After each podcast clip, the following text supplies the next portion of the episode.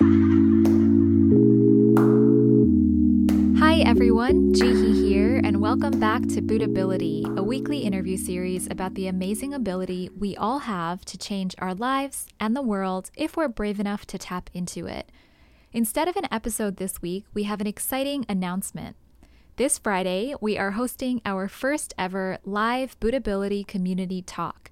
It's going to be a 45 minute conversation, which you can register for on Zoom with my two amazing friends, Olivia Saito, who supports so many young people in our Buddhist community, and Ramad Hawkins, who you might remember from our episode about love a few weeks ago.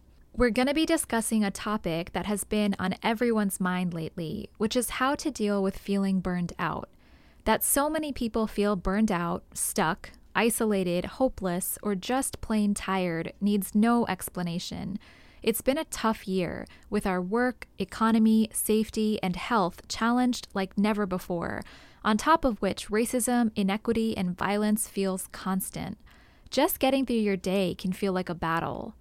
We'll talk about all this and more, and most importantly, how we can refresh ourselves when we're feeling really burned out.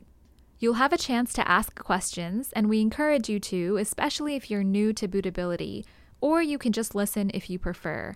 And yes, we will share highlights afterwards. This is for US based listeners due to limited capacity, so based on your time zone, bring your coffee, tea, or lunch and join us on Friday at 9 a.m. PST, 11 Central, and 12 Eastern. To sign up, just go to buddhability.org or you can click on the link in the show notes. That's all for today, and we will see you Friday.